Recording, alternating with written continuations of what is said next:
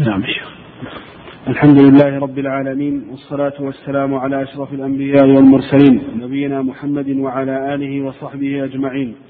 أما بعد فهذا هو المجلس الرابع من مجالس شرح العقيدة الطحاوية من شرح معالي شيخنا يوسف الغفيص وينعقد هذا المجلس في السادس عشر من شهر ذي القعدة من عام واحد وثلاثين وأربعمائة وألف في جامع عثمان بن عفان بحي الوادي في مدينة الرياض.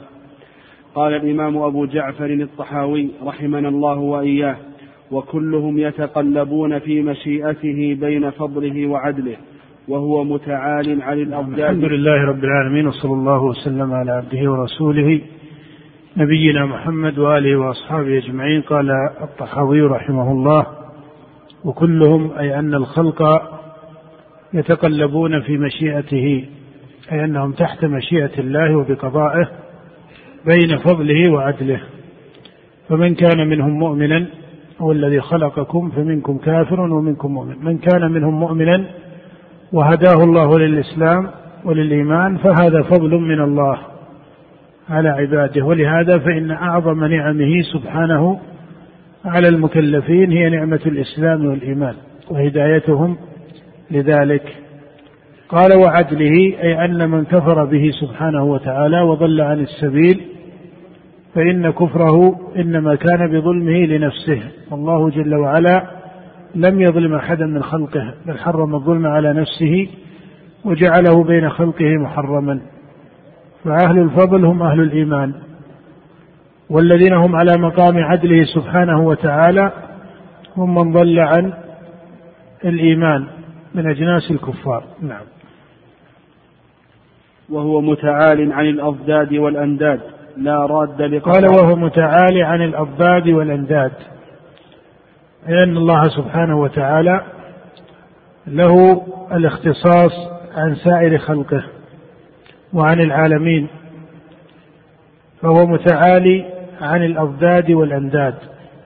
أي أنه لا راد لقضائه ولا راد لحكمه وليس كمثله شيء.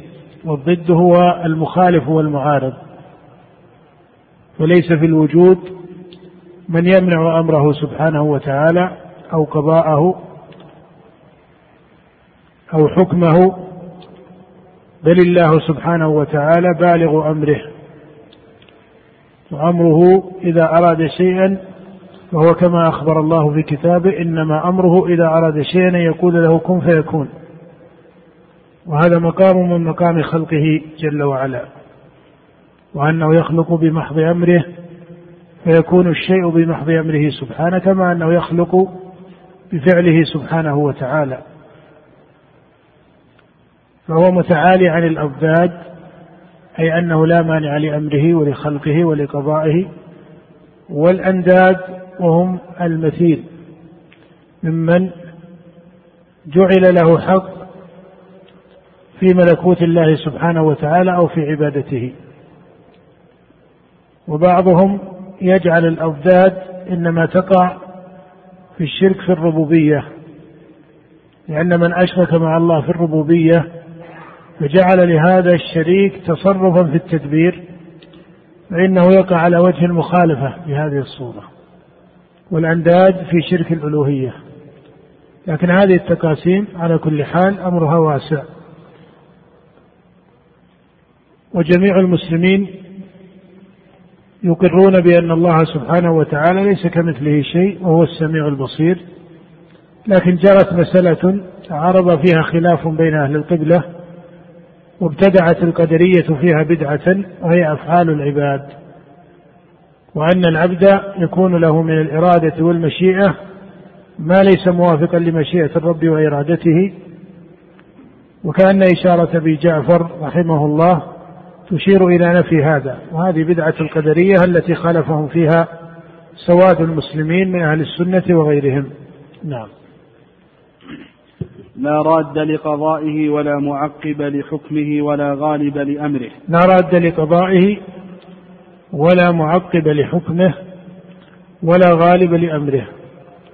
أي أن الله سبحانه وتعالى مشيئته نافذة وقدره نافذ على الخلق وقدره وعلمه سبحانه وتعالى وتقديره ومشيئته وخلقه. وكذلك ما يتعلق بحكمة الرب سبحانه وتعالى في أحوال خلقه. وهذه المقامات وأمثالها هي مقامات الإيمان بالقضاء والقدر. والله سبحانه وتعالى منزه عن ما لا يليق به مما جعله أجناس من الكفار من الحق في بعض خلقه في بعض أمور التدبير أو التصريف أو التأثير. ومن هنا جاءت الشريعة ببيان حقيقة الأسباب وأن الأسباب ليست موجبة بذاتها منفكة عن قضاء الله وتدبيره وأمره. حتى فهم بعض النظار أن هذا نفي من الشريعة للأسباب وتلتبس بعض ذلك على بعض الفقهاء أيضا في بعض مفصل هذه الأسباب التي ترد في كلامهم في فقه الشريعة. والصحيح أن الأسباب ثابتة وعلى هذا مضى السلف الأول. وإنما أريد في الشريعة أن السبب الذي خلقه الله سبحانه وتعالى وجعله سببا ليس موجبا بذاته بل بجعل الله له سببا. ولكن ما فيه من قوة السببية فإنها قوة ثابتة فيه. ولكن الله سبحانه وتعالى هو الذي أجرى فيه هذه القوة وهو الذي يجري فيه أثر هذه القوة.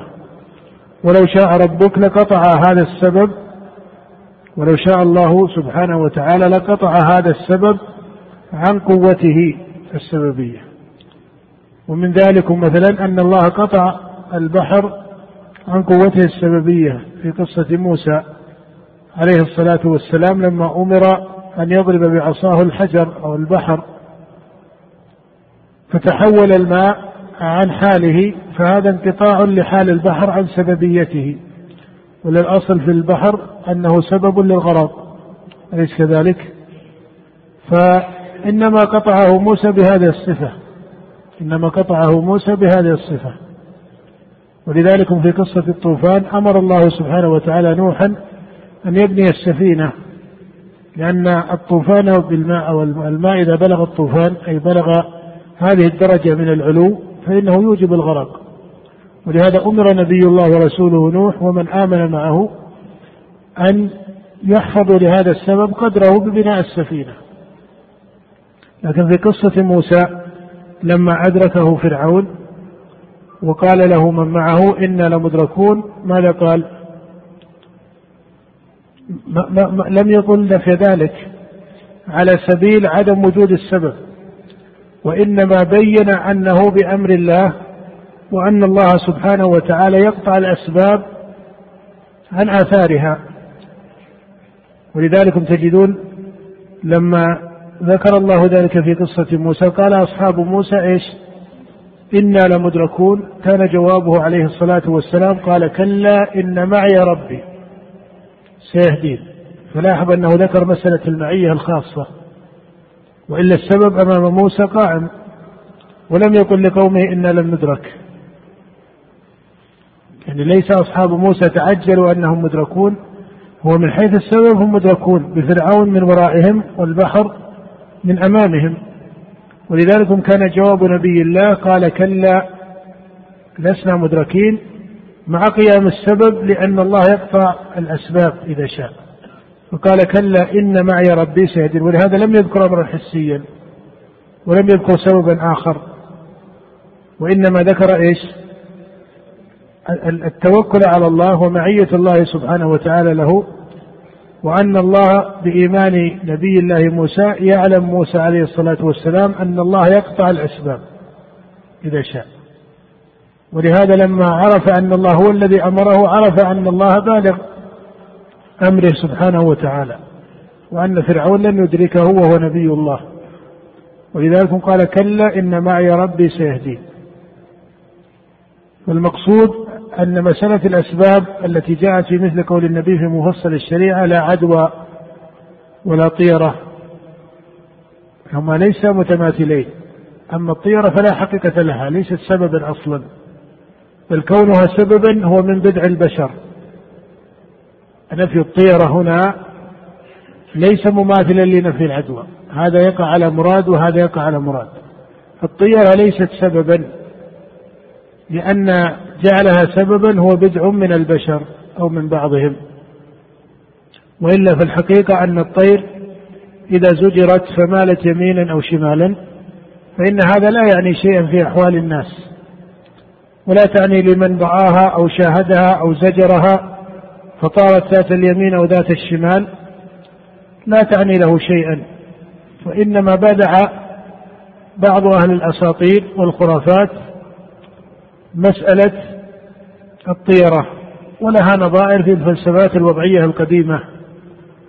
لها نظائر في الفلسفات الوضعية القديمة ومنها مسألة الأبراج. فإنها ليست سببا أن من يولد في برج كذا فإنه تكون له من الأحوال كذا أو يكون صفته على كذا أو ما إلى ذلك إما في مزاجه أو طباعه أو مستقبله أو نحو ذلك. فهذه ما جعلها الله سببا. للخلق ولا هدى الخلق إلى أن يتعلموها ويجعلوها أسبابا لمعرفة أحوالهم. فإذا في الطيرة هي سبب من بدع بني آدم ولذلك نفي أصلها. وأما قوله لا عدوى فإن العدوى موجودة لأن الله جعل بعض الأوبئة ونحوها جعل بعض الأوبئة ونحوها معدية. ولذلك قال النبي عليه الصلاة والسلام كما ثبت في الصحيح وغيره في الطاعون كما في حديث عبد الرحمن وأسامة بن زيد عبد الرحمن بن عوف وأسامة بن زيد إذا سمعتم به بأرض فلا تقدموا عليه وإنما قال النبي ذلك لأنه معدي. قال وإذا وقع بأرض وأنتم بها فلا تخرجوا فرارا منه وفي لفظ في الصحيح فلا يخرجنكم الفرار منه. وكلا السياقين فلا تخرجوا فرارا منه. مفعول لأجله أو فلا يخرجنكم الفرار منه. كلاهما يدل على إيش؟ على أنه لو خرج على أنه لو خرج على غير هذا المعنى من التقدير جاز له ذلك. ولهذا لو أن الطاعون وقع في مدينة ما ما قيل يحرم على أهلها ألا يخرجوا منها. بل يجوز لمن كان من أهلها أو كان مسافرا إليها فأدركه ذلك. يجوز له الخروج والانفكاك عنها. إنما لا يخرجنكم الفرار منه أراد الشارع تنبيههم حتى لا يغلوا في الأسباب. يعتقد فيها التأثير وهذا مطابق لمعنى قوله عليه الصلاة والسلام لا عدوى.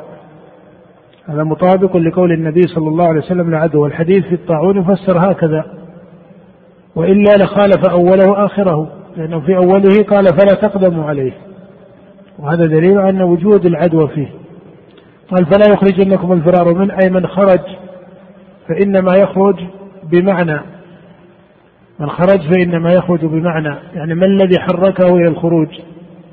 مثل لما ذكرت الهجرة فمن كانت هجرته إلى الله ورسوله فهجرته إلى الله ورسوله ومن كانت هجرته لدنيا يصيبها لدنيا يصيبها أو امرأة يتزوجها فهجرته إلى ما هاجر كذلك في الخروج عن الطاعون الشريعة ما منعت الخروج. إنما منعت ماذا؟ ما منعت أن الإنسان إذا أدركه الطاعون أن يخرج عن الأرض التي هو فيها. إنما منعت أن يكون خروجه من هذه الأرض هو على معنى يفوق مسألة السبب على تقدير الشريعة. يفوق مسألة السبب على تقدير الشريعة. وبهذا تعلم أن الأحاديث التي فيها الأمر بعدم القدوم على الطاعون أو مثل قول النبي في المجذوم فر من المجذوم فرارك من الأسد. ولما بلغه أن في وفد رجلا مجذوما قال إنا قد بايعناك. إيش؟ فارجع. لما جاءه الوفد فيهم رجل مجذوم والجذام مما تقول العرب إنه يعدي لم يستقبله النبي صلى الله عليه وسلم معهم بل قال إن قد بايعناك فارجع. هذا موافق لقوله لا عدوى. هذا موافق لقوله لا عدوى. وقوله عليه الصلاة والسلام هو إثبات لهذه الأسباب على درجة الأسباب. وقوله لا عدوى هو نفي لما لها من مقام الاختصاص عن السبب الذي وضعته الشريعة إلى فوق ذلك. هذا ليس نفيا للسببية في هذه الأشياء. وهذا غلو من طائفة من المتكلمين والنظار الذين قالوا إن ها إن الأسباب ليس لها تأثير وأن الأشياء ليس لها طبائع وخواص في ذاتها بل تقع هذه التأثيرات مقارنة عندها لا بها. وهذه الطريقة التي ذكرها كثيرون من أصحاب أبي الحسن مقابلة لطريقة المعتزلة كلا الطريقتين بعيدة عن الشرع والنظر أي النظر العقلي الصحيح. والصواب أن الأسباب موجودة وإنما يراد في الشريعة أن يبقى السبب على رتبته باعتبار أن الله هو المسبب له وباعتبار أن مضي السبب في أثره إنما يكون بقضاء الله وقدره وباعتبار أن الله سبحانه وتعالى يقطع الأسباب عن مسبباتها إذا شاء. ولهذا قد يتخلف أصله. وإن كان أصل السنة الكونية هو بقاء السبب أصل السنة الكونية أن من سقط في البحر وهو لا يعرف السباحة أو في لجته يكون يغرق أليس كذلك؟ لكن يجري الله سبحانه وتعالى قطع الأسباب. ومن ذلك في حق أنبيائه عليهم الصلاة والسلام كما في قصة موسى وكذلك في قصة إبراهيم. قلنا يا نار كوني بردا وسلاما على إبراهيم. فهذا تغيير لماهية السبب وقطع لأثره الأول. هذا قطع لأثره الأول. فتعرف الأسباب هكذا لا على سبيل الاستقلال أنها مستقلة بالتأثيرات. فإن الله لم يجعل في شيء خلقه إلا وهو تحت مشيئته وسلطانه. بل يمتنع عقلا وشرعا أن شيئا مما خلقه الله من هذه الأسباب أو غيرها أن يكون له من الاختصاص أو التدبير أو نحو ذلك مما هو منفك عن إرادة الله وقضائه وقدره. نعم. آمنا بذلك كله وأيقنا أن كل من عنده. وإن نعم قال آمنا بذلك كله وأيقن وأيقنا واليقين درجة بالغة في الإيمان. أن كل من عنده يعني أن قضاءه سبحانه وتعالى بالخير والشر فهو من عند الله سبحانه وتعالى. وإن كان الشر كما قال النبي صلى الله عليه وسلم والشر ليس إليك فإن الشر جملة أو أفرادا لا يضاف إلى الله. الشر جملة وإرادة لا يضاف إلى الله. وإن كان سبحانه وتعالى هو الخالق لكل شيء. نعم. وإن محمدا عبده المصطفى ونبيه المجتبى ورسوله المصطفى هذا عطف على قوله نقول في توحيد الله معتقدين بتوفيق الله إن الله واحد لا شريك له.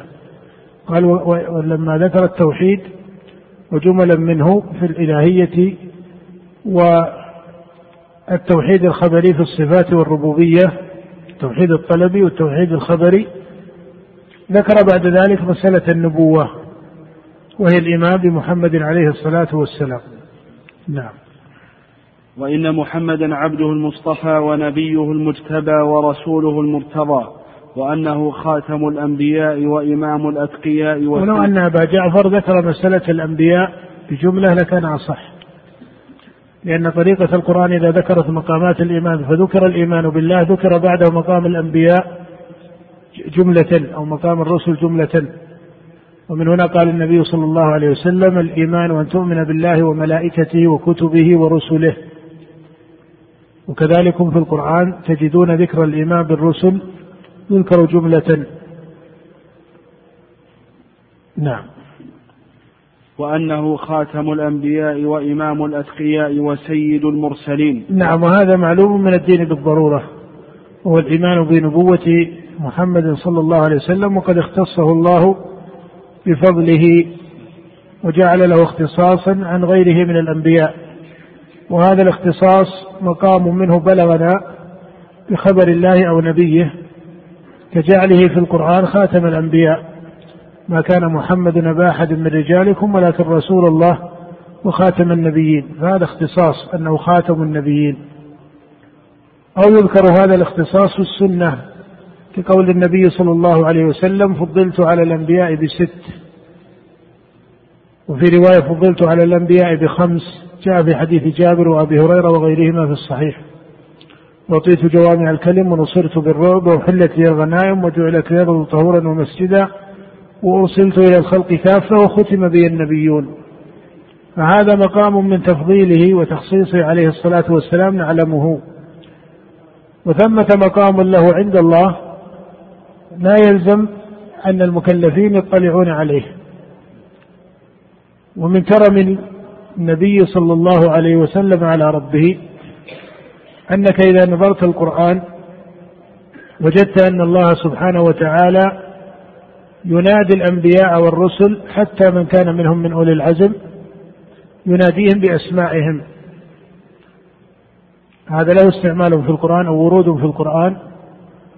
له ورود في كتاب الله في قول الله تعالى مثلا في نوح قال يا نوح إنه ليس من أهلك. يا موسى إنه أنا الله. فتجد أنه يذكر اسم النبي وينادي النبي باسمه نوح وموسى وهكذا. أما النبي محمد عليه الصلاة والسلام فإن الله لما ناداه ما ناداه باسمه وإنما ناداه باسم النبوة. وما ذكر اسمه إلا خبرا. ما ذكر الله اسم محمد عليه الصلاة والسلام في القرآن إلا خبرا محمد رسول الله. لكن لما جاء النداء قال يا أيها النبي اتق الله ولم يقل يا محمد اتق الله. وهذا من مقام كرم النبي صلى الله عليه وسلم وتفضيل الله له.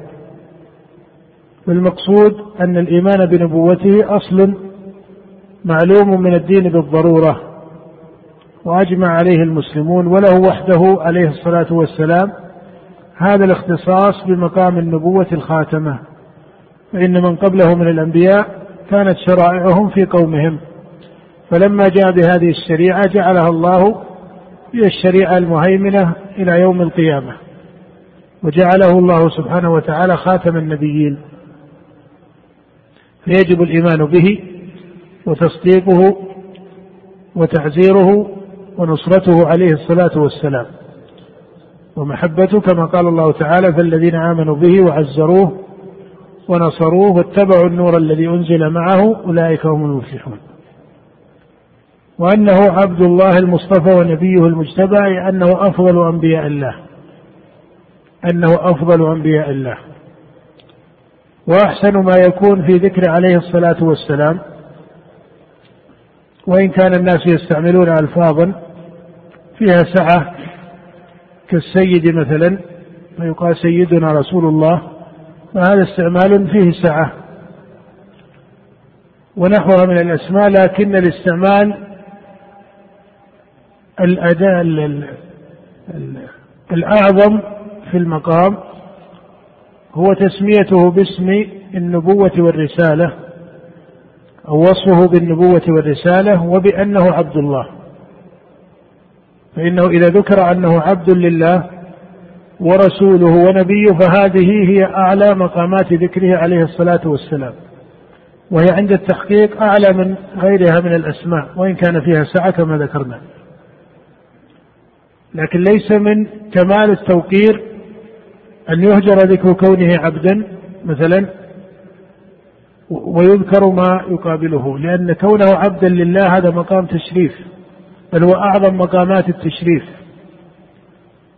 له عليه الصلاة والسلام أنه عبد الله. ولهذا قال الله تعالى في مقام التشريف والامتنان لما امتن الله عليه بالإسراء والمعراج وذكر ذلك القرآن أو ذكر الله ذلك في كتابه ماذا قال الله تعالى؟ سبحان الذي أسرى بعبده. هذا ذكر العبد على مقام التشريف. هذا ذكر العبد على مقام التشريف. قال سبحان الذي أسرى بعبده ليلا من المسجد الحرام إلى المسجد الأقصى الذي باركنا حوله لنريه من آياتنا. فينادى أو يذكر عليه الصلاة والسلام بما يليق به من الأسماء وهذا فيه في أصله سعة ما لم يخالف معنى شرعيا. لكن ذكر كونه عبدا لله ورسولا من عنده ونبيا من عنده فهذه الأسماء هي أجودها. وهذه الأوصاف هي أجودها وهي التي ذكرها القرآن. وهي التي ذكرها القرآن يا أيها النبي في قول الله تعالى يا أيها الرسول بلغ ما أنزل إليك من ربك سبحان الذي أسرى بعبده إلى آخره. نعم. وإمام الأتقياء وسيد المرسلين وحبيب رب العالمين. نعم وأنه سيد المرسلين أي أنه أعظم الرسل. وكونه سيد المرسلين هذا أخذ من مثل قول النبي صلى الله عليه وسلم كما ثبت في الصحيح أنا سيد ولد آدم. أنا سيد ولد آدم. فلا شك أنه عليه الصلاة والسلام هو سيد ولد آدم كما ثبت ذلك عنه في الصحيح. قال أنا سيد ولد آدم. وذكر مقامه في الشفاعة العظمى فهو يختص بالشفاعة العظمى كما سيأتي في ذكر مقامات الشفاعة وهي الشفاعة لأهل الموقف.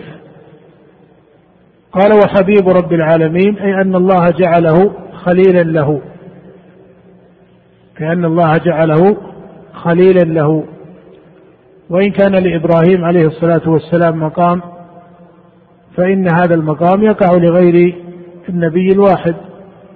فإبراهيم خليل الله وخليل الرحمن وكذلك محمد صلى الله عليه وسلم. له مقام المحبة على هذه الصفة العالية عند ربه سبحانه وتعالى فهو حبيب رب العالمين. على هذا المعنى أراد المصنف رحمه الله. نعم. وكل دعوى النبوة وكل دعوى النبوة بعده فغي وهوى. كل دعوى النبوة بعده فغي وهوى. وقد أخبر النبي صلى الله عليه وسلم كما في حديث جابر بن سمرة وغيره أن بعده عليه الصلاة والسلام كذابين. قال في حديث جابر بن سمرة في الصحيح إن بعدي كذابين فاحذروهم. وظهر كذابون كما تعرفون ممن ادعى النبوة كمسيلمة وغيره وبعض الخرافيين الذين يدعون مقامات هي من جنس مقامات الأنبياء أو أنهم يتلقون من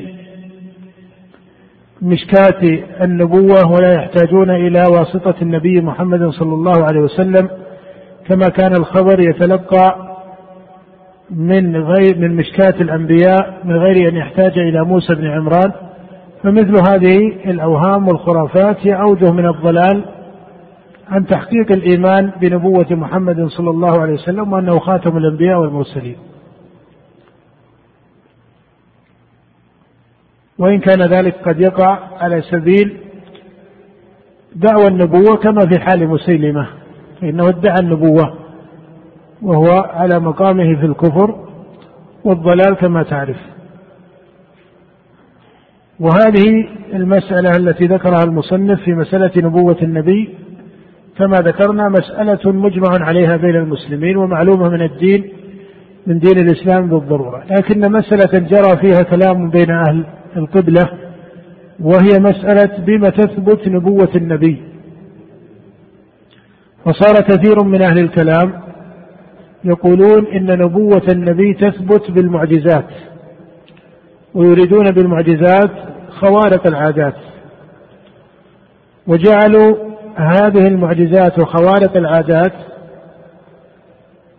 جعلوها كالطعام اليسير الذي وفد عليه كما في قصة جابر فأكل أهل الخندق جميعهم من طعام يسير. فمثل هذه الحال من الخوارق يقولون بها تثبت النبوة ويجعلون ثبوت النبي النبوة بها وحدها فيجعلون الدليل على ثبوت النبوة هو المعجزة وحده.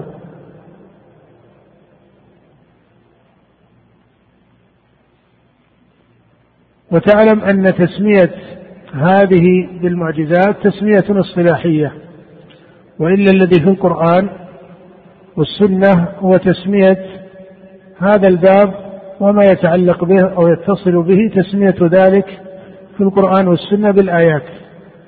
أما المعجزات فهي تسمية اصطلاحية من بعض النظار ثم دخلت في كلام غيرهم. وهذا ليس هو المشكل في هذا الأمر. إنما المشكل في قولهم أنهم قصروا إثبات النبوة على دليل واحد وهو المعجزة. والصواب أن هذه المعجزات أو نقول الآيات على تسمية القرآن أصح أن هذه المعجزات أو الآيات تثبت بها النبوة ودليل على إثبات النبوة. ولهذا ذكرت نبوة عيسى عليه الصلاة والسلام بأنه يبرئ الأكمة والأبرص ويحيي الموتى بإذن الله. فهذه الخوارق التي حصلت أو الانقطاع عن الأحوال المعتادة لا شك أنها دليل من أدلة إثبات نبوة الأنبياء.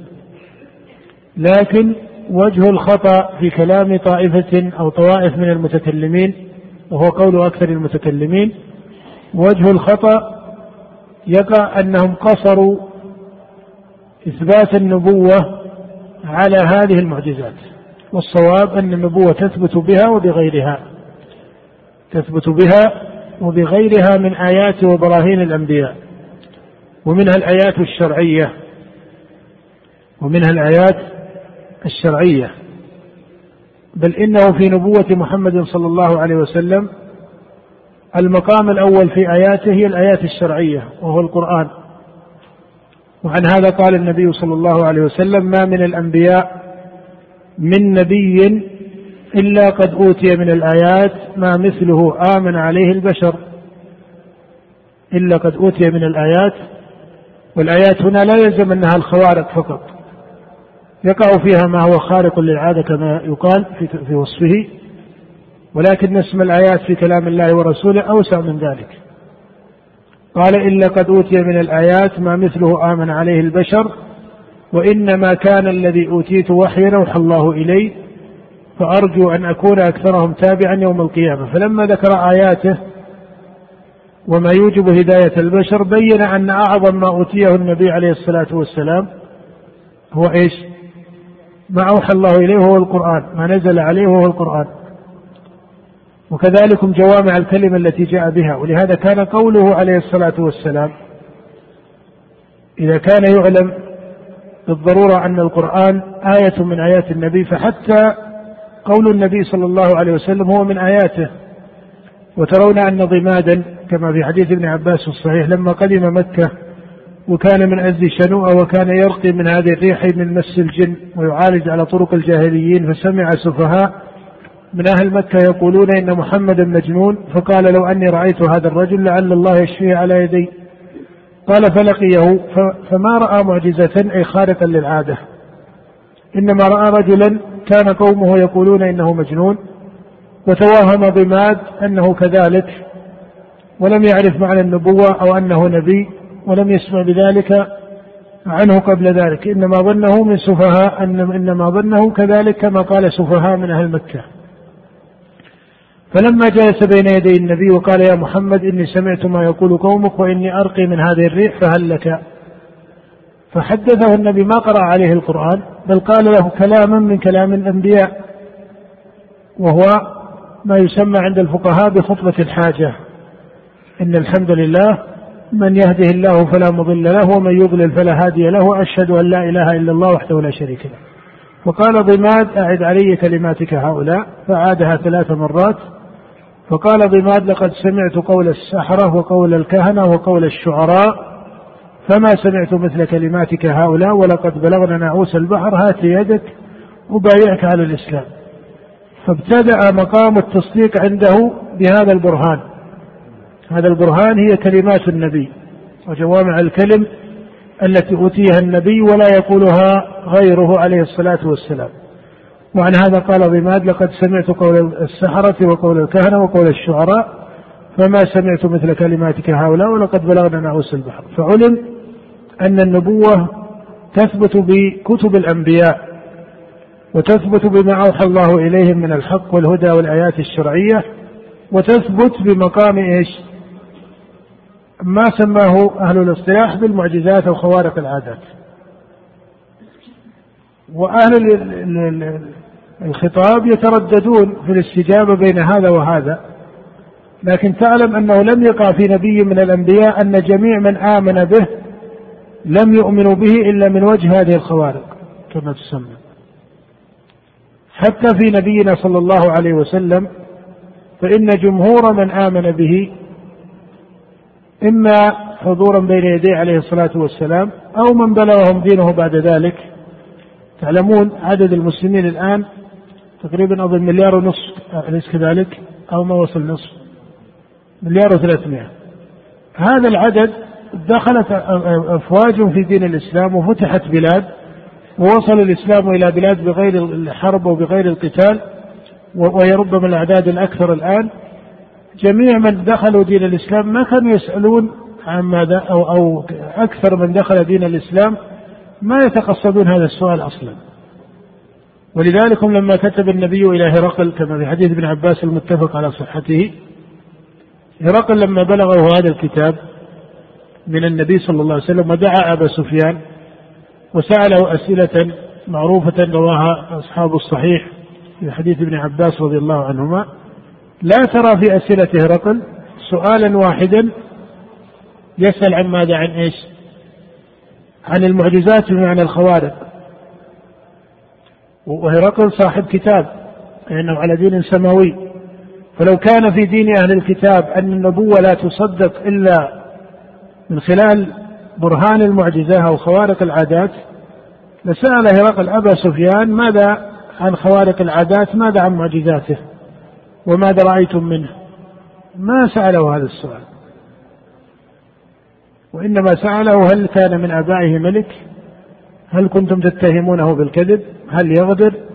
من يتبعه أشراف الناس ضعفاءهم يزيدون أم ينقصون إلى آخره. ثم لما عرف الجواب بنى على هذا الجواب فجعله برهانا يدل على صدق نبوته. ماذا قال؟ قال إن يكن ما تقول شوف الترتيب الشرط والجزاء إن يكن ما تقول فيه حقا أي إن كان ما ذكرته من أنه ليس من آبائه ملك ولا تتهمونه بالكذب ويتبعه ضعفاء الناس ويزيدون ولا يغدر إلى آخره قال إن يكون ما تقول فيه حقا فإنه نبي. وقد كنت أعلم أنه خارج ولم أكن أظنه منكم. فإذا البرهان عند هرقل إنما قام بما بهذا المقام من صفة النبي. فإذا النبوة تثبت بآياته الشرعية تثبت بصفته التي اختص بها الله سبحانه وتعالى أنبياءه ورسله عن الخلق من مقامات صدقهم وأخلاقهم وإمامتهم. والله سبحانه وتعالى لا يهدي الناس إلى رجل كذاب يدعي نبوة فيتبعه الناس أبدا. وأنت تعلم أن قلوب الخلق هي بأمر الله سبحانه وتعالى والله جل وعلا يحول بين المرء وقلبه كما في القرآن. فكذلكم لا يقع أن أحدا يدعي هذا المقام بل, بل, بل الذي يقع من الإشكال في مسائل الخوارق أنها قد تشتبه على بعض الناس ببعض إيش؟ قد تشتبه على بعض الناس من الجهال ببعض ما يقع للسحرة أو نحوهم. بل بعض أهل النظر وعلم الكلام قدروا هذا الاشتباه ومن هنا أنكر بعضهم أن تقع الكرامات للأولياء.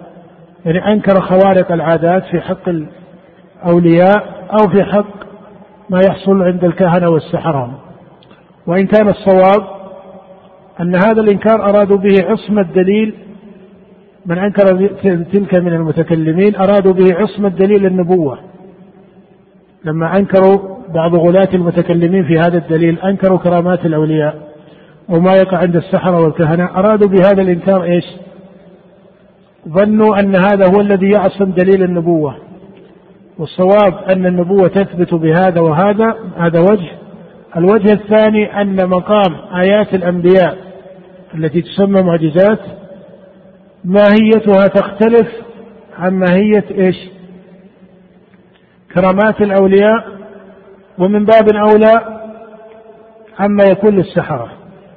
فما يكون للأنبياء من هذه المعجزات ليس هو مطابق في ماهيته لما يكون عند السحرة حتى يقال إنه لو قدر أنه هو الدليل المصحح للنبوة لزم منع ماذا؟ لزم إنكار الثاني كما صار إليه طائفة من المتكلمين وقالوا إن هذا هو الذي يعصم دليل النبوة عن السقط والاختلاف.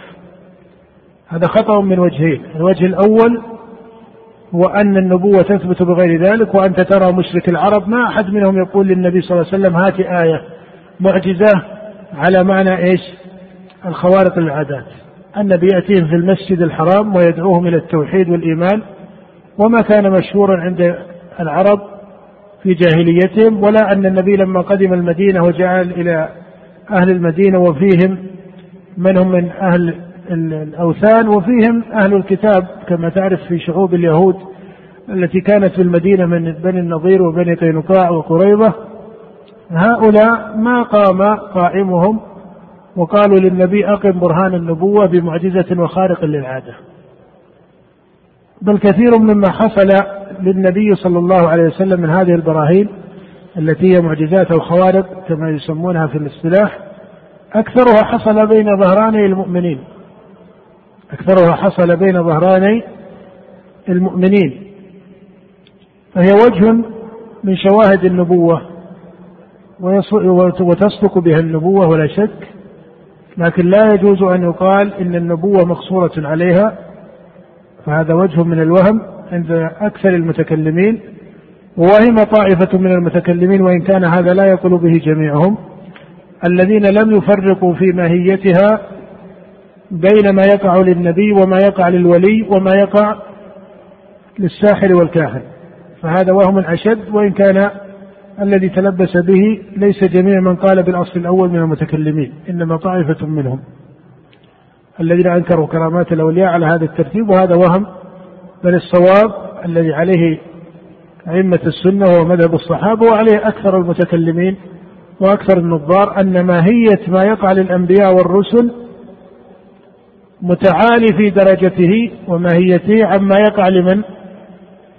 للأولياء وأن ما يقع للأولياء متعالي عما يقع للسحرة.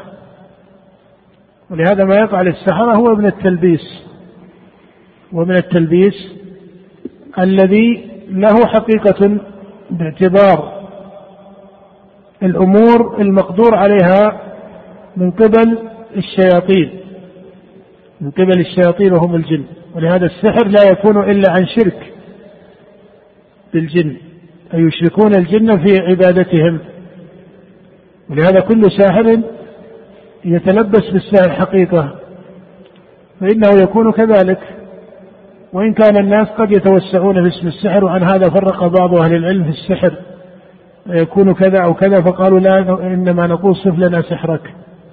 لأن بعض الأحوال من التصرفات التي هي تنبني على خفة اليد قد يسميها بعض الناس سحرا فيحصل هذا الالتباس.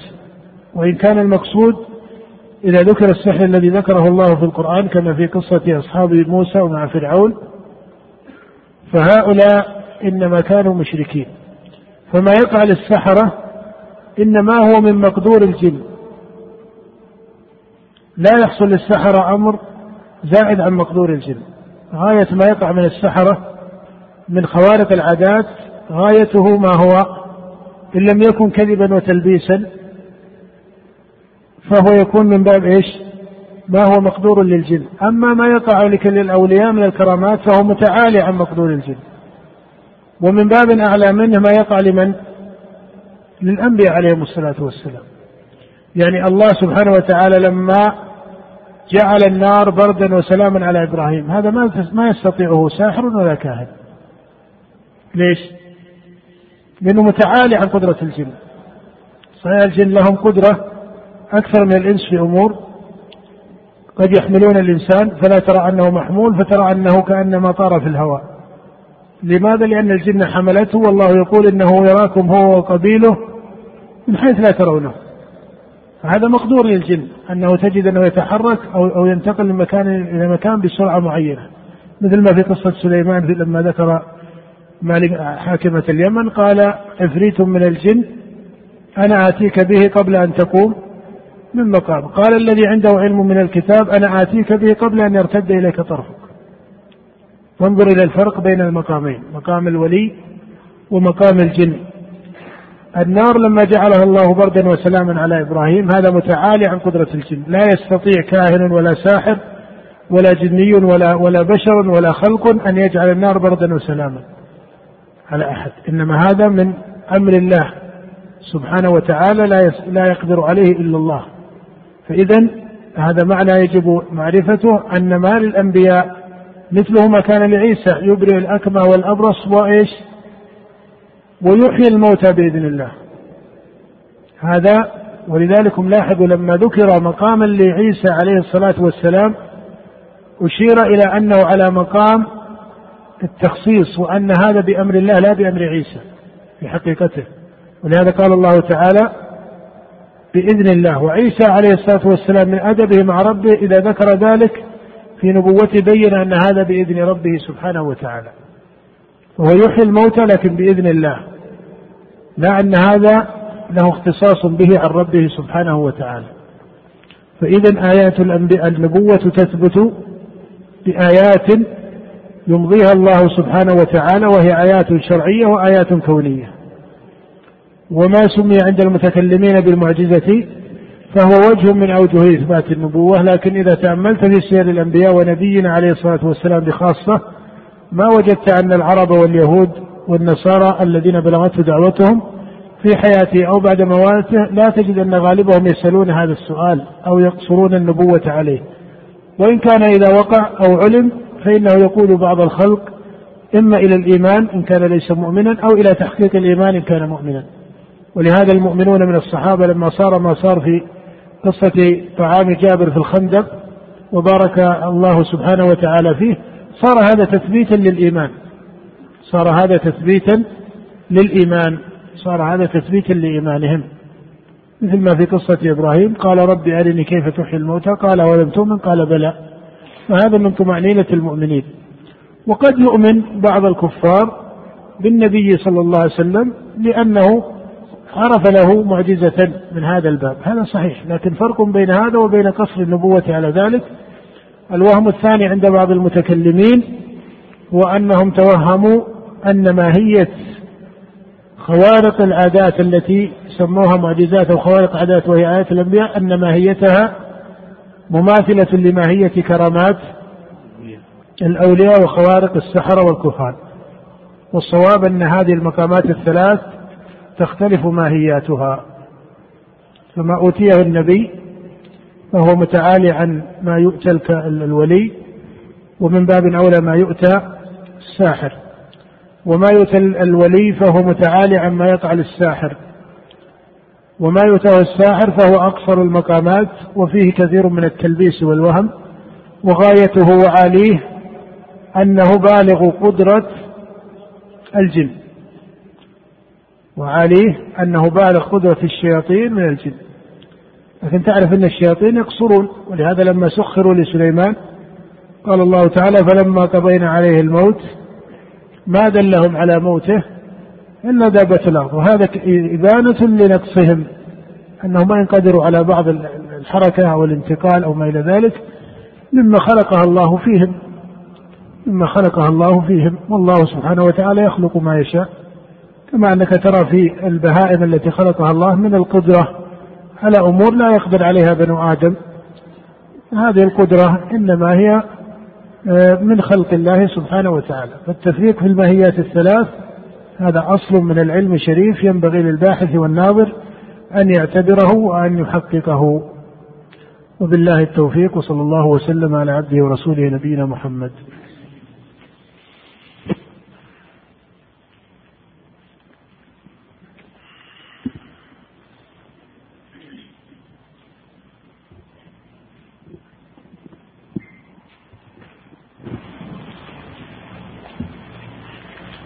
تفضل شيخ بسم الله الرحمن الرحيم. الحمد لله رب العالمين. والصلاة والسلام على أشرف المرسلين وخاتم النبيين نبينا محمد وعلى آله وصحبه أجمعين. أما بعد في هذا اليوم السادس عشر من الشهر الحادي عشر من عام واحد وثلاثين وأربعمائة وألف. ينعقد المجلس الرابع في شرح كتاب الضروري في أصول الفقه لأبي الوليد محمد بن مسلم الحفيد. لمعالي شيخنا الشيخ الدكتور يوسف محمد الغفيص حفظه الله تعالى بجامع عثمان بن عفان رضي الله عنه بالرياض. قال رحمه الله تعالى وحد الواجب أنه ما ورد خطاب الشرع بترجيح فعله مع توعد بالعقاب على تركه من حيث هو ترك له بإطلاق.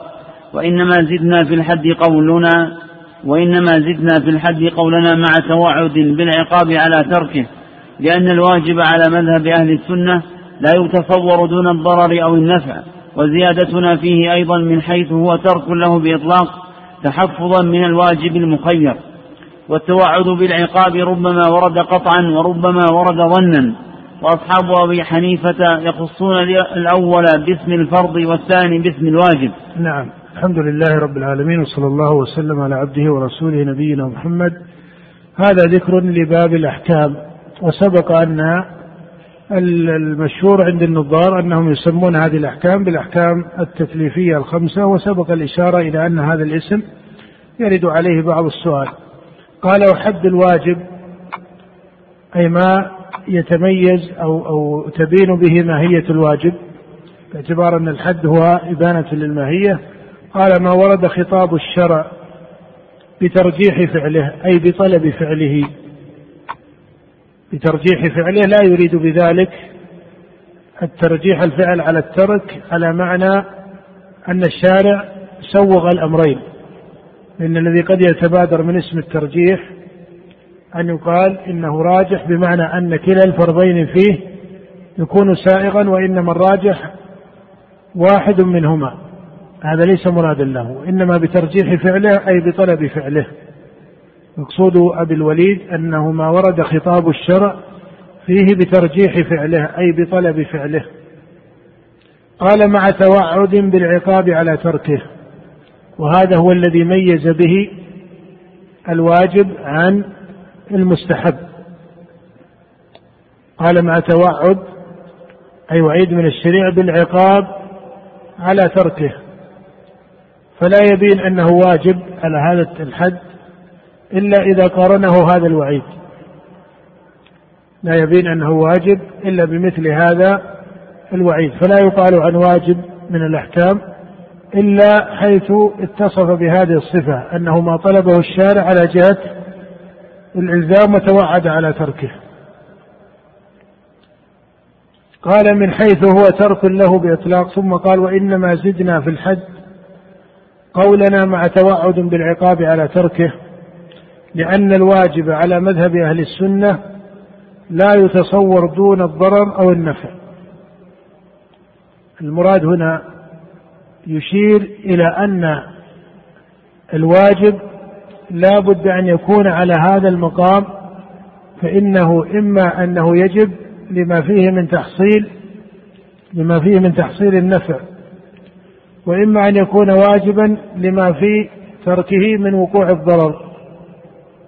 ولهذا يضطرد فيه أن الله سبحانه وتعالى يتوعد المكلفين على العقاب أو بالعقاب على تركه لأنه إما أن يحصل به فوات النفع أو وقوع الضرر على هذا التقابل.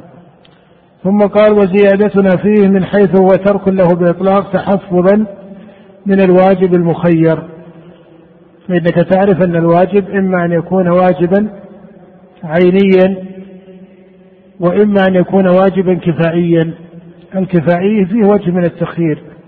أو يكون واجبا معينا أو واجبا مخيرا كما في بعض الأحكام التي فيها تخيير. فإنك تقول إن الصيام واجب ولكن في الكفارة فيها تخيير. وتقول مثلا في كفارة المحظورات في محظورات الإحرام أنها على التخيير إما شاة أو إطعام ستة مساكين فهذا وهذا كلاهما واجب ولكنه واجب مخير ليس واجبا معينا وحده. نعم. قال رحمه الله وفي الجملة فما يتعلق بحدود هذه الأحكام عبارات الأصوليين متنوعة فيها وما من حد يذكرونه إلا وتجد أنه يوردون عليه بعض الأسئلة. وهذا الحد يورد عليه بعض الأسئلة وإذا حد بطريقة أخرى أورد عليه بعض الأسئلة. ولذلك المقصود من الواجب في الشريعة من حيث هو عند أهل العلم وأهل الفقه وأهل الأصول من حيث هو بين. لكن لما أرادوا حده وتسميته بالحد صار يرد عليهم مثل هذه السؤالات. إنما المقصود تمييز الواجب بأنه ما طلبه الشارع وفيه وعيد وأنه يفارق المستحب من جهة أن المستحب لا وعيد فيه بل هو مخير في أصل التكليف وإن كان الراجح آه، الفعل له وإن كان الراجح فعله لا على سبيل الإلزام. نعم. قال رحمه الله تعالى والتوعد بالعقاب ربما ورد قطعا وربما ورد ظنا. وأصحاب أبي حنيفة يخصون الأول باسم الفرض قال والتوعد بالعقاب. قال والتوعد بالعقاب ربما ورد قطعا وربما ورد ظنا. نعم. وأصحاب أبي حنيفة يخصون الأول باسم الفرض والثاني باسم الواجب. يعني إذا كان الشارع توعد بالعقاب على تركه على سبيل القطع أي ثبت ذلك بدليل ودلالة قطعية سمي ذلك فرضا عند أصحاب أبي حنيفة. وإن كان الدليل المقتضي للوعيد ظني إما في ثبوته أو دلالته سمي إيش؟ سمي واجبا. هذا تفريق من أصحاب أبي حنيفة ليبينوا مراتب طلب الشريعة. ليبينوا مراتب طلب الشريعة. فميزوا هذا بالفرض وميزوا هذا بالواجب. فما كان أعلى في الثبوت والدلالة سموه فرضا وما كان دون ذلك سموه واجبا. وهذا المعنى من حيث هو متفق على إثباته بين سائر أهل العلم. متفق على إثباته بين سائر أهل العلم أي أن الواجب منه ما هو قطعي الوجوب ومنه ما هو ظني الوجوب. فإنك تقول إن الصلوات الخمس وجوبها قطعي. ولكن إذا ذكرت بعض الواجبات التي هي دون ذلك مما اختلف فيه الفقهاء فسماهم وسماه بعضهم بالوجوب قلت هذا من الواجب الظني فإنك تقول تجب الزكاة في حلي النساء المعد للاستعمال. هذا واجب ظني لكنك إذا قلت تجب الزكاة في الذهب والفضة باعتبارها أثمانا هذا واجب قطعي. فيناسب أن هذا يسمى فرضا وأن هذا يسمى واجبا على هذا الترتيب. فإذا لا مشاحة في الأسماء وطريقة أبي الوليد طريقة مناسبة فإنه ذكر ما صار إليه أصحاب الإمام أبي حنيفة من ذكر الفرض والواجب ثم قال ولا مشاحة في الأسماء إذا فهمت المعاني وإلا فاختلاف المراتب هذا أمر مجمع عليه. نعم. صلى الله عليه قال رحمه الله تعالى ولا مشاحة في الأسماء إذا فهمت لهذا الحنفية مثلا يجعلون الصلاة فرضا والوتر واجب عندهم أليس كذلك؟ خلافا للجمهور أنه مستحب يسمونه واجبا لا يسمونه فرضا. لما قالوا لأن الصلاة مثلا في أصلها الفريضة ثبتت بدليل قطعي وأما الوتر فإنه ثبت بدليل ظني. نعم. الله عليكم. قال رحمه الله تعالى وحد الندب أنه المرجح فعله من وإن كان هذا عند التحقيق لا يختص به أصحاب أبي حنيفة. لا يختص به أصحاب أبي حنيفة.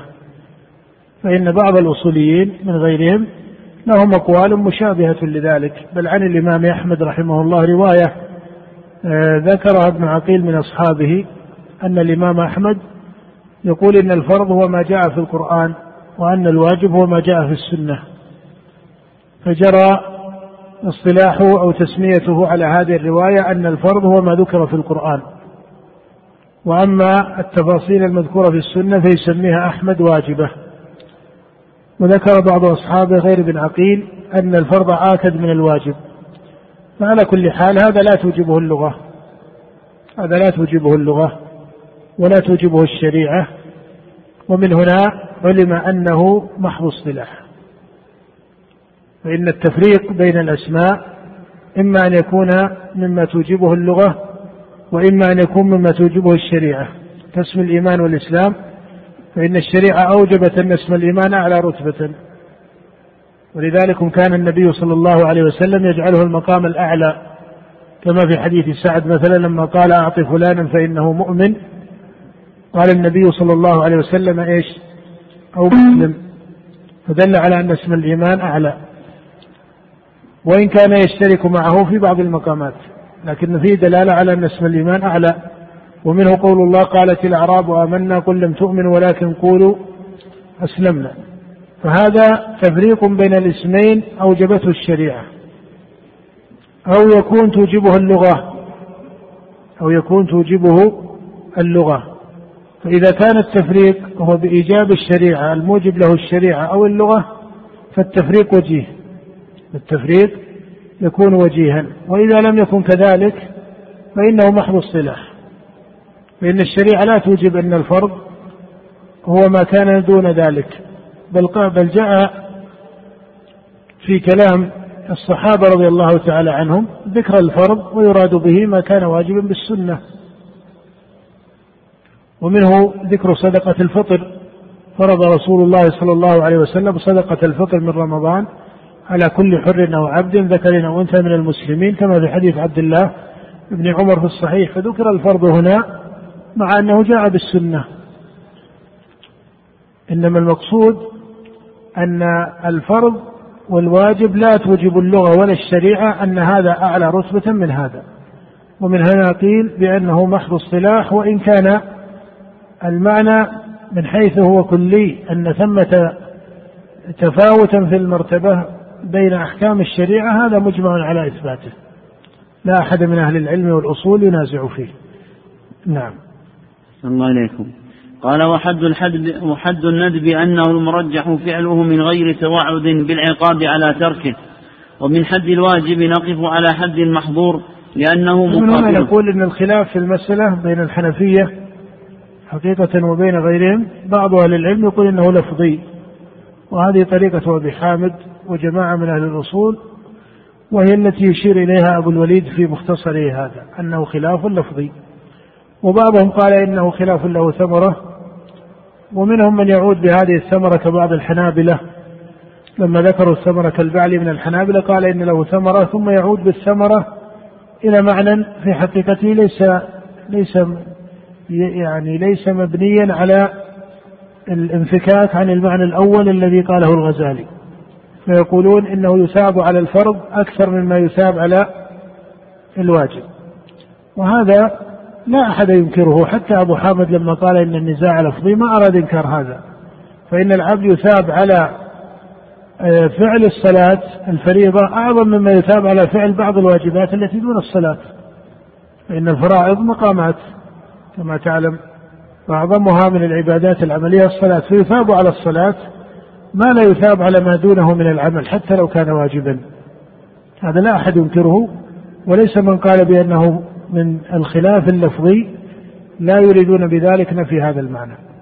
بعض أهل العلم يقول إن له ثمرة لها تحقيق يرتبونها عند بعض الحنفية فيما يتعلق بالمؤاخذة في أحكام الدنيا. المؤاخذة في أحكام الدنيا هذا معنى يحتاج إلى آه، تأمل في كتب الحنفية على كل حال. نعم.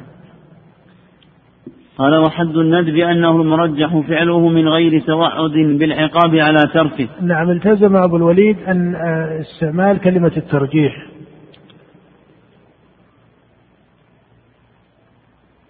وكأنه يشير إلى أن الأمر الذي يحصل به الوجوب هو في أصله مشترك بين الوجوب وبين غيره وهذه طريقة لطائفة من أهل الأصول. أنهم يجعلون صيغ الأمر مشتركة بين الوجوب والندب والإباحة لكن يجعلونه راجحا في الوجوب على هذا الترتيب الذي يشير إليه. ويكون المعين لكونه واجبا هو التوعد بالعقاب على تركه. والمعين لكونه مندوبا هو أن يكون فيه ترجيح ولكن دون التوعد قال من غير توعد بالعقاب على تركه. هذا حد الندب. نعم قال ومن حد الواجب نقف على حد المحظور لأنه مقابله وكذلك من حد الندب نقف على حد المكروه وحد المباح نعم. أي أن حد المحظور حد المحظور ما ترجح إيش؟ تركه مع عقاب أو توعد بالعقاب على على فعله ويكون المكروه ما ترجح إيش؟ ما ترجح تركه كذلك من غير توعد بالعقاب على فعله. فهذه طريقة واحدة وتجد أن الحد في هذه الأربعة الواجب والندب أو الوجوب والندب والتحريم والكراهة دارت على هذه الصفة. نعم. الله قال وحد المباح ما دل الشرع على التسوية بين فعله وتركه. مسألة التوعد بالعقاب كما تعرفون للنظار فيها أوجه مختلفة من حيث حقيقة هذا الوعيد. من حيث حقيقة هذا الوعيد. فعلى طريقة نظار المعتزلة يقولون من وافى ربه في فعل المحرم أو ترك الواجب فإنه يعاقب. فإنه يعاقب ولا بد. وعند متكلمة الأشعرية كثير منهم على طريقة المرجئة الواقفة وهي آخر القولين عند أبي الحسن الأشعري. أنهم يجعلون ذلك على سبيل المشيئة المطلقة. على سبيل المشيئة المطلقة من غير جزم بمعنى يختص بأهل الوعيد. وهذه الطريقة ليست هي الطريقة أو ليست موافقة آه، بتمام آه، أو ليست موافقة لتمام طريقة أئمة السنة والحديث المتقدمين. وإن كانت تشترك معها خلافا لطريقة المعتزلة فإن فيها إثباتا لجملة جاءت بها النصوص وهي المشيئة التي ذكرها الله بقوله ويغفر ما دون ذلك لمن يشاء. لكن الوقف ومن هنا سم المرجع الواقفة إنما كان باعتبار عدم الجزم بوقوع وعيد على أهل الكبائر في الآخرة. وهذا من أصول أهل السنة والجماعة من أصول الصحابة رضي الله تعالى عنهم وهي أحد قولي أبي الحسن الأشعري أيضا وطائفة من أصحابه على هذه الطريقة الموافقة لطريقة الصحابة يقولون إنه يعلم بالإجماع الأول وبالنصوص المتواترة كنصوص الجهنميين التي فيها ذكر وعيد الجهنميين أن طائفة من أهل الكبائر يقع عليهم الوعيد. كما ذكر ذلك في حديث جابر بن عبد الله وأبي سعيد وجملة من الصحابة في ذكر عذاب أهل الكبائر وأن النبي يشفع فيهم فيخرجون من النار فيدخلون نهرا وهو نهر الحياة فيغتسلون منه فيخرجون كأنهم القراطيس. هذا التوصيف الذي تواتر في السنة يدل على أن بعض أهل الكبائر إيش؟ يعرضون لوعيد الله.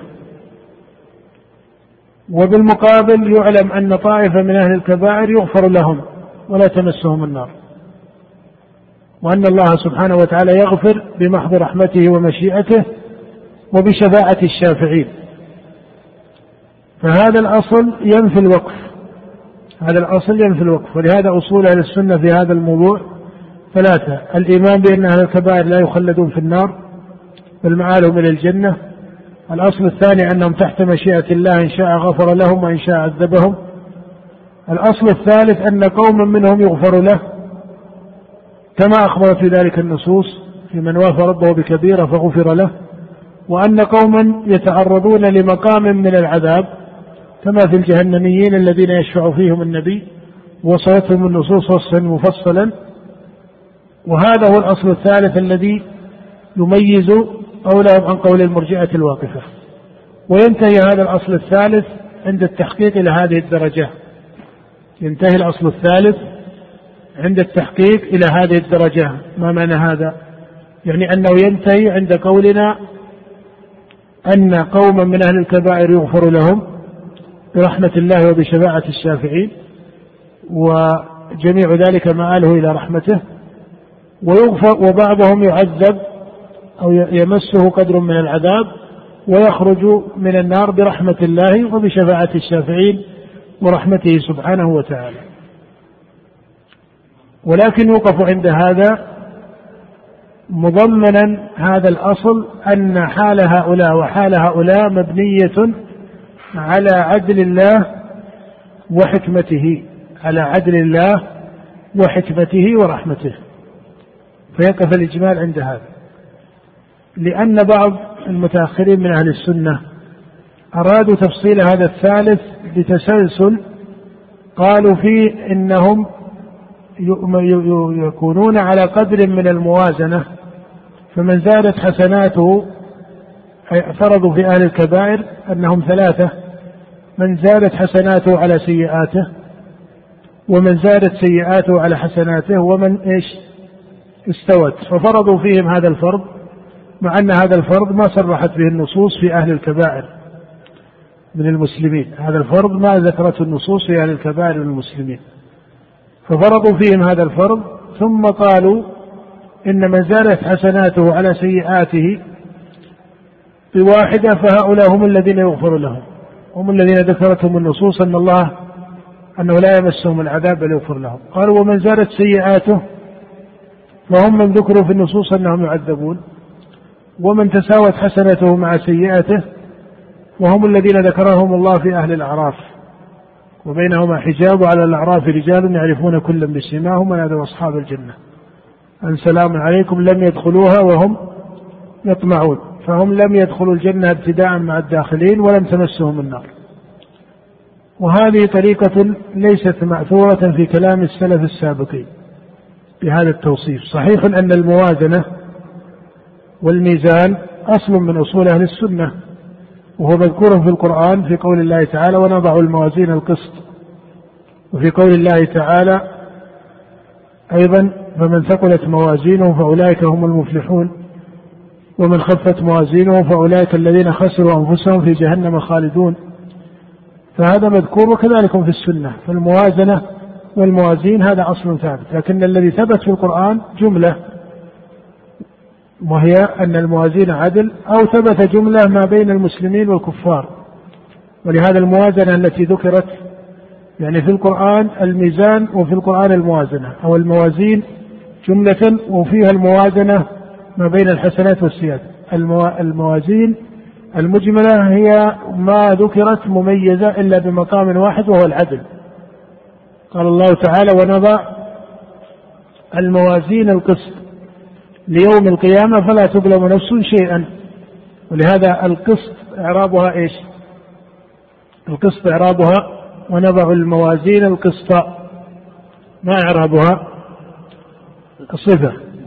والأصل في اللغة أو في النحو أنهم يقولون الصفة توافق الموصوف. هنا وافقت الموصوف ولم توافق. لا ما وافقت الموصوف. أقل شيء أن هذا جمع وهذا مفرد. أليس كذلك؟ والسبب يعود يعود إلى كونها إيش؟ كون الصفة مصدرا. إذا كانت الصفة مصدرا فإنه يلزم حالا واحدة الإفراد والتذكير. إذا كانت الصفة مصدرا لزمت حالا واحدة كونها مفردا مذكرا. نعم. قال ابن قال ابن مالك في الألفية ونعتوا بمصدر كثيرا. ونعتوا بمصدر كثيرا فالتزموا الإفراد والتذكير. ونضع الموازين القسط جاسدة أو يذكر ذلك ما بين المسلمين والكفار. كقول الله سبحانه في سورة المؤمنون قال الله تعالى فمن ثقلت موازينه فأولئك هذه موازنة ثقلت وخفت لكنها ما هي في حق أهل الكبائر. فمن ثقلت موازينه فأولئك هم المفلحون ومن خفت موازينه فأولئك الذين خسروا أنفسهم في جهنم خالدون. هؤلاء كفار. لأنك إذا أتممت سياق الآيات عرفت ذلك. قال تلفح وجوههم النار وهم فيها كالحون. ألم تكن آياتي تتلى عليكم؟ ها؟ قال فكنتم بها تكذبون. فهؤلاء ما ذكر الله الموازنة على هذا الترتيب في حق أهل الكبائر. إنما أهل الكبائر هم على مقام قوله ونضع الموازين القسط. ولهذا الاقتصاد في الاتباع أن يقال بالأصل الثالث ويقال وهو مبني على عدل الله ورحمته وحكمته دون الدخول في التفصيل. لأن هذا التفصيل الذي ذكره أبو محمد بن حزم رحمه الله وأضافه إلى أهل السنة وتبعوا عليه بعض أهل العلم المتأخرين اجتهادا منهم.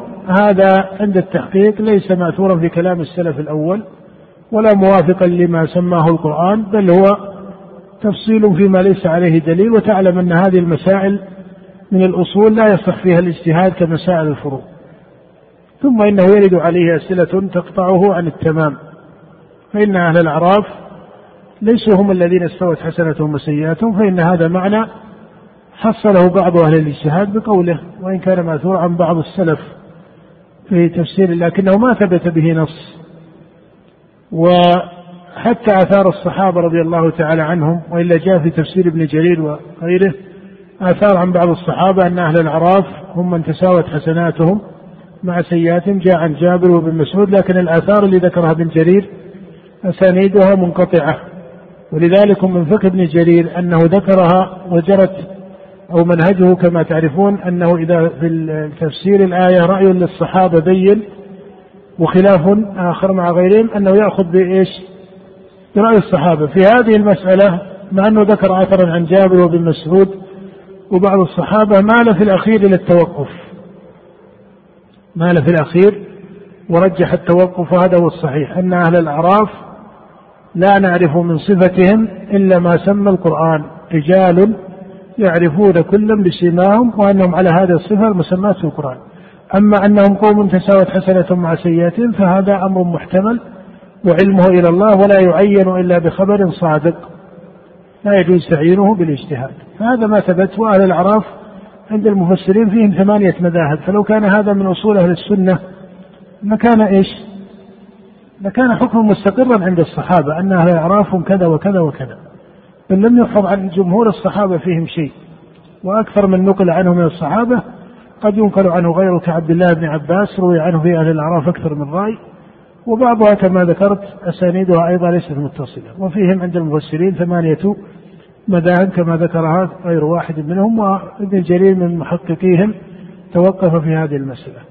ثم إنه بالمقابل من زادت سيئاته على حسناته واحدة يقول ابن حزم فمن لفحة في النار إلى كذا سنة في النار. ما الدليل على أنه إن زالت سيئاته على حسناته؟ فإنه يعذب وربما وما يدريك أن الله يغفر له. فهذا من الجزم فيما هو من مضامين الغيب. إنما الصواب هو الوقوف على جملة الأصل المحكم عند السلف ويحاط هذا الأصل بقاعدة الشريعة التي ذكرت في كتاب الله كثيرا وهي عدل الله في قوله ونضع الموازين القسط إن الله لا يظلم مثقال ذرة. إلى آخره فيقال وهذا الأصل معتبر إثباته بقضاء الله وعدله وقسطه ورحمته وحكمته. نعم.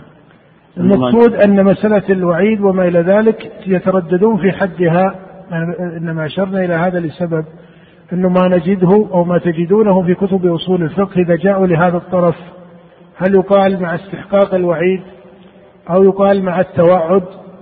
هذا التردد بين الأصوليين في التعبير هل يعبر بالاستحقاق أو يعبر بالوعيد مباشرة دون ذكر كلمة الاستحقاق أو ماذا؟ هذا التردد في الغالب هو فرع عن اختلاف النظار هؤلاء في الأصول الكلامية في مسألة الوعيد. ولهذا بعضهم يتحرز في ضبطه في أصول الفقه حتى لا يخالف أصلا انبنى عنده في مسائل الأصول أو ما يسمونه علم الكلام. نعم. أحسن الله عليكم قال وحد المباح ما دل الشرع على التسوية بين فعله وتركه وذلك إما أن يرد الخطاب بالتخير فيهما أو برفع الحرج عنهما أو يدل على أو يدل دليل العقل أنه على البراءة الأصلية بعدم الدليل الشرعي على تعلق حكم به على ما على ما سيأتي بعد. نعم على ما سيأتي بعد، إذا المباح قال ما دل الشرع على التسوية بين فعله وتركه. هذا هو تمييزه عن الأربعة التي سبقت فلا ترجيح فيه.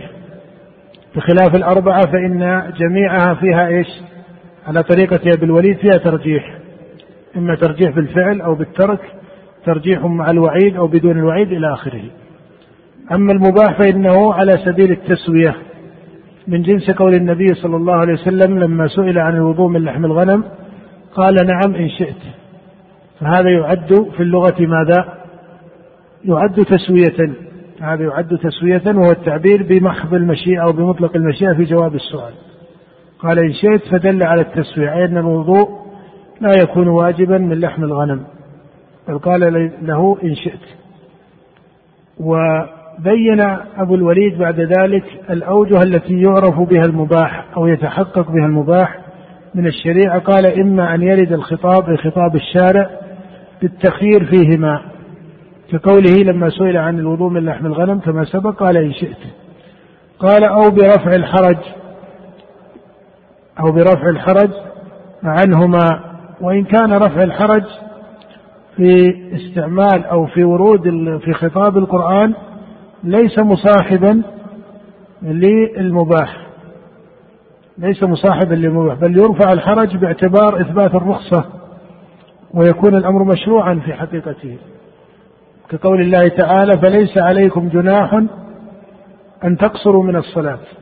ليس معناه أن القصر هذا تمام حكمه وهو الإباحة. فإنك تعلم أن تمام حكمه في الشريعة أنه أنه مستحب. ولكن أراد رحمه الله أن يبين لك أن المستحب أن المباح يأتي في الشريعة على معنى رفع الحرج. فإذا رفعت الشريعة الحرج في فعل من الأفعال عاد إلى ما يقتضيه من الأصل وهو الإباحة ما لم تدل الشريعة على أنه بموجب آخر وبدليل آخر أنه فوق ذلك. في قصر الصلاة قال الله تعالى فليس عليكم جناح.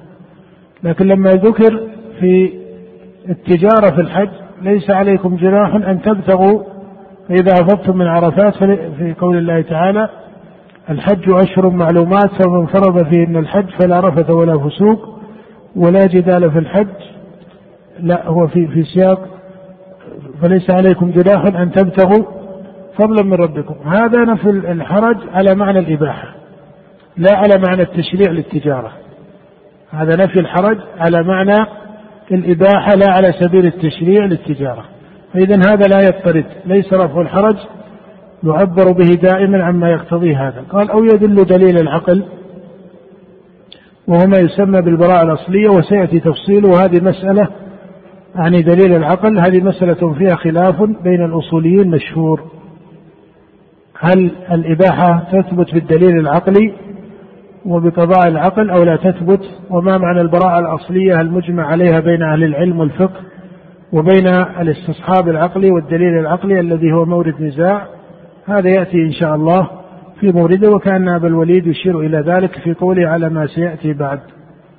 والمحصل من هذه الأحكام الخمسة أنها أحكام شرعية ولم يرد عليها سؤال صريح عند المتكلمين إلا ما ورد عند طائفة من المعتزلة على المباح أهو حكم شرعي أم أنه حكم عقلي؟ هل المباح حكم شرعي أم حكم عقلي؟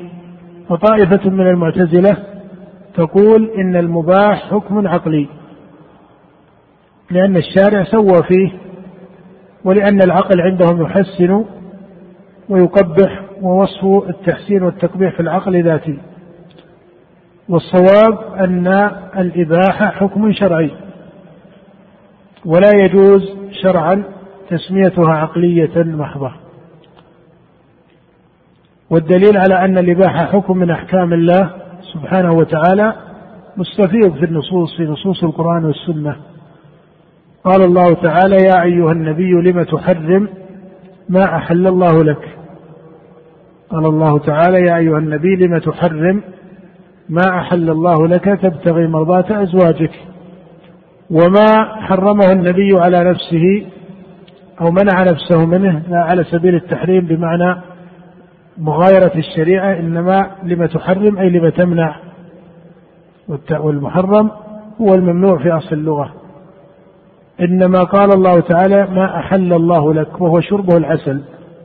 مع أن الأصل العسل على أصل الإباحة أليس كذلك؟ هو على أصل الإباحة ومع ذلك يضيف الحكم فيه إلى الله في خطاب القرآن. ومنه قول الله تعالى ولا تقولوا لما تصف ألسنتكم الكذب هذا حلال وهذا حرام لتفتروا على الله الكذب. فصار تسمية الأحكام بالحلال مثل تسميتها بإيش؟ بالحرام. فدل على أن هذا حكم من الله سبحانه وتعالى. أيضا في مثل قول النبي صلى الله عليه وسلم قال الله تعالى في حديث عياض بن حمار المجاشع الصحيح قال إني خلقت عبادي حنفاء كلهم فأتتهم الشياطين فاجتالتهم عن دينهم وحرمت عليهم إيش؟ ما أحللت لهم. الشاهد وأمرتهم أن يشركوا بي إلى آخره. الشاهد قوله وحرمت عليهم ما أحللت لهم. فالمقصود أن الإباحة حكم شرعي من الأحكام التي شرعها الله والشريعة هي التي تعين المباح سواء كان هذا التعيين أو, أو, أو الشريعة هي التي تسمي هذا الحكم سواء كانت تسمية هذا الحكم بالتعيين أو بوجه كلي. التسمية قد تكون بالتعيين أو بوجه كلي. أما التعيين كالنبيذ مثلا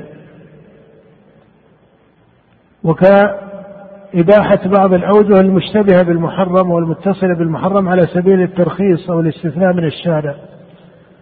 كالعرايا مثلا فإن النبي صلى الله عليه وسلم نهى عن المزابنة والمحاطلة والمخابرة إلا أصحاب العرايا فإنه قد أذن لهم. فهذا الاستثناء من الشارع يعد إباحة أليس كذلك؟ هذا إباحة بالتعيين. ولهذا إذا أباح الشارع بالتعيين على سبيل الاستثناء فهل يقاس عليه أو لا يقاس عليه؟ هذا مورد خلاف بين أهل الأصول والفقه. من الفقهاء والأصوليين من يقولون إنه يقاس عليه. والقول الثاني أن هذا لا يصح القياس عليه. أن هذا لا يصح القياس ما هو الصحيح؟ ولهذا ما قضى به النبي صلى الله عليه وسلم في أهل العرايا لا يصح القياس عليه فيما يظن أنه نظير له على طريقة القياس وإلحاق الفرع بالأصل إلى آخره للعلة إلى آخره. بل يكون هذا من باب الاستثناء من الشارع. فلا يقاس عليه. بخلاف ما يذكره النبي عليه الصلاة والسلام لا على جهة الاستثناء وإنما على جهة التنبيه لفهم خطابه. فهذا يستعمل ويقاس عليه. لأنه ما وقع من الشارع استثناء كالعرايا وإنما وقع تنبيها على فهم خطابه. مثل ماذا؟ مثل ما جاء في قصة بلال في بيع التمر لما قال النبي صلى الله عليه وسلم عين الربا لما اشترى الصاع بالصاعين من الجمع فقال النبي أو عين الربا ولكن بع هذا واشتر بثمنه من هذا. فهذا الإرشاد الثاني لا يقال إنه خاص به أو لا يقاس عليه. لأن حقيقته ليس استثناء في حكم ليس حكما جديدا. ما زال الربا حكمه باق على أصله لكن هذا التنبيه النبوي ليس استثناء من عقد الربا إنما هو تنبيه على الأوجه الواسعة لتطبيق البيع المباح. الأوجه الواسعة لطريقة أو لتطبيق البيع المباح. فهذا يقاس عليه إن صحت كلمة القياس المقصود أنه يستعمل في نظائره. لكن ما كان استثناء فالصواب والأظهر عند جمهور أهل العلم أنه لا يقاس عليه. وبعض أهل العلم من الكبار لهم رأي في أنه يستعمل فيه القياس. على كل حال هذا مورد خلاف. المهم أو المقصود أن المباح حكم شرعي خلافا لبعض المتكلمين من المعتزلة ومن وافقهم. والدليل على كونه حكما شرعيا هو نصوص القرآن والسنة التي سبقت. والشريعة تذكر تسمي المباح إما بالتعيين كما ذكرنا في العرايا أو تسمي المباح بالقواعد والأصول المستصحبة التي هي قضاء من الشارع وهو ما يسمونه في بعض طرق أهل النظر في أصول الفقه بالاستصحاب العقلي. والحقيقة أن الذي قضى به الشارع لما جعل الأصل في حق المكلفين الأصل في الأعيان الحل لهم والأصل في الأموال الحل لهم هذا قضاء من الله. ولذلك قال الله تعالى في حديث عياض بن حمار أيضا قال كل مال نحلته عبدا حلال. كل مال في حديث عياض بن حمار المجاشعي الذي رواه مسلم في صحيحه وغيره قال الله تعالى كل مال نحلته عبدا حلال وإني خلقت عبادي إلى آخره. فهذا حكم من أحكام الله سبحانه وتعالى وهو الكلي. إذا الشريعة تسمي المباح ولما نقول إن المباح حكم شرعي الشريعة تسميه إما بالتعيين كالعرايا أو بالكلي كجعل الشريعة الأصل في المعاملات الحل والأصل في الأعيان الحل وما إلى ذلك وهو المذكور في مثل قول الله تعالى وقد فصل لكم ما حرم عليكم إلا ما اضطررتم إليه أي سمى ما حرم عليكم. فما لم يسمه الله لا يكون محرما. وهو الموافق لقوله قل لا أجد فيما أوحي قل لا أجد فيما أوحي إلي محرما على طاعم يطعمه إلا أن يكون ميتة أو دما مسوحا فما خرج عن دلالة نصوص القرآن والسنة من هذه المطعومات وأمثالها فإنه يكون مباحا. وطردا لهذا الأصل توسع المالكية توسع أصحاب مالك فيما أباحوه من الحيوان. فيما أباح أصحاب مالك أكله من الحيوان. فإنهم ما أجروا فيه القياس. ولهذا توسع المالكية فيما يباح فأباحوا أكل كثير من الحيوان الذي يخالفهم فيه الجماهير من أهل العلم لأنهم ما استعملوا فيه مادة قياس واسعة. ولكن على طريقة جمهور أهل العلم استعملوا فيه وجه القياس وعرفوا موارد العلة وما إلى ذلك فصار عند جمهور أهل العلم في الجملة مخالفة لكثير من رأي المالكية في ذلك. ولذلك مذهب المالكية كما تعرف هو أوسع المذاهب في هذه المطعومات من الحيوان وغيره. وهم في الأشربة مذهبهم يميل إلى الإغلاق على عكس أهل الكوفة في الأشربة يميلون إلى الإطلاق وفي الأطعمة يميلون إلى قدر من الإغلاق. وطريقة أهل الحديث كالإمام أحمد رحمه الله وأمثاله هي وسط بين هاتين الطريقتين. وإذا ذكر أهل الحديث باعتبار أهل العراق وإلا فإن مالكا كما تعرف هو من أعيان أئمة الحديث. نعم. انتهى الوقت الشيخ. نعم. إذا نقف على قوله الواجب المعين إلى آخره. أخذنا الأحكام الخمسة وتعريفها. هذا لا بأس بقدره إن شاء الله. وبالله التوفيق صلى الله وسلم على عبده ورسوله نبينا محمد.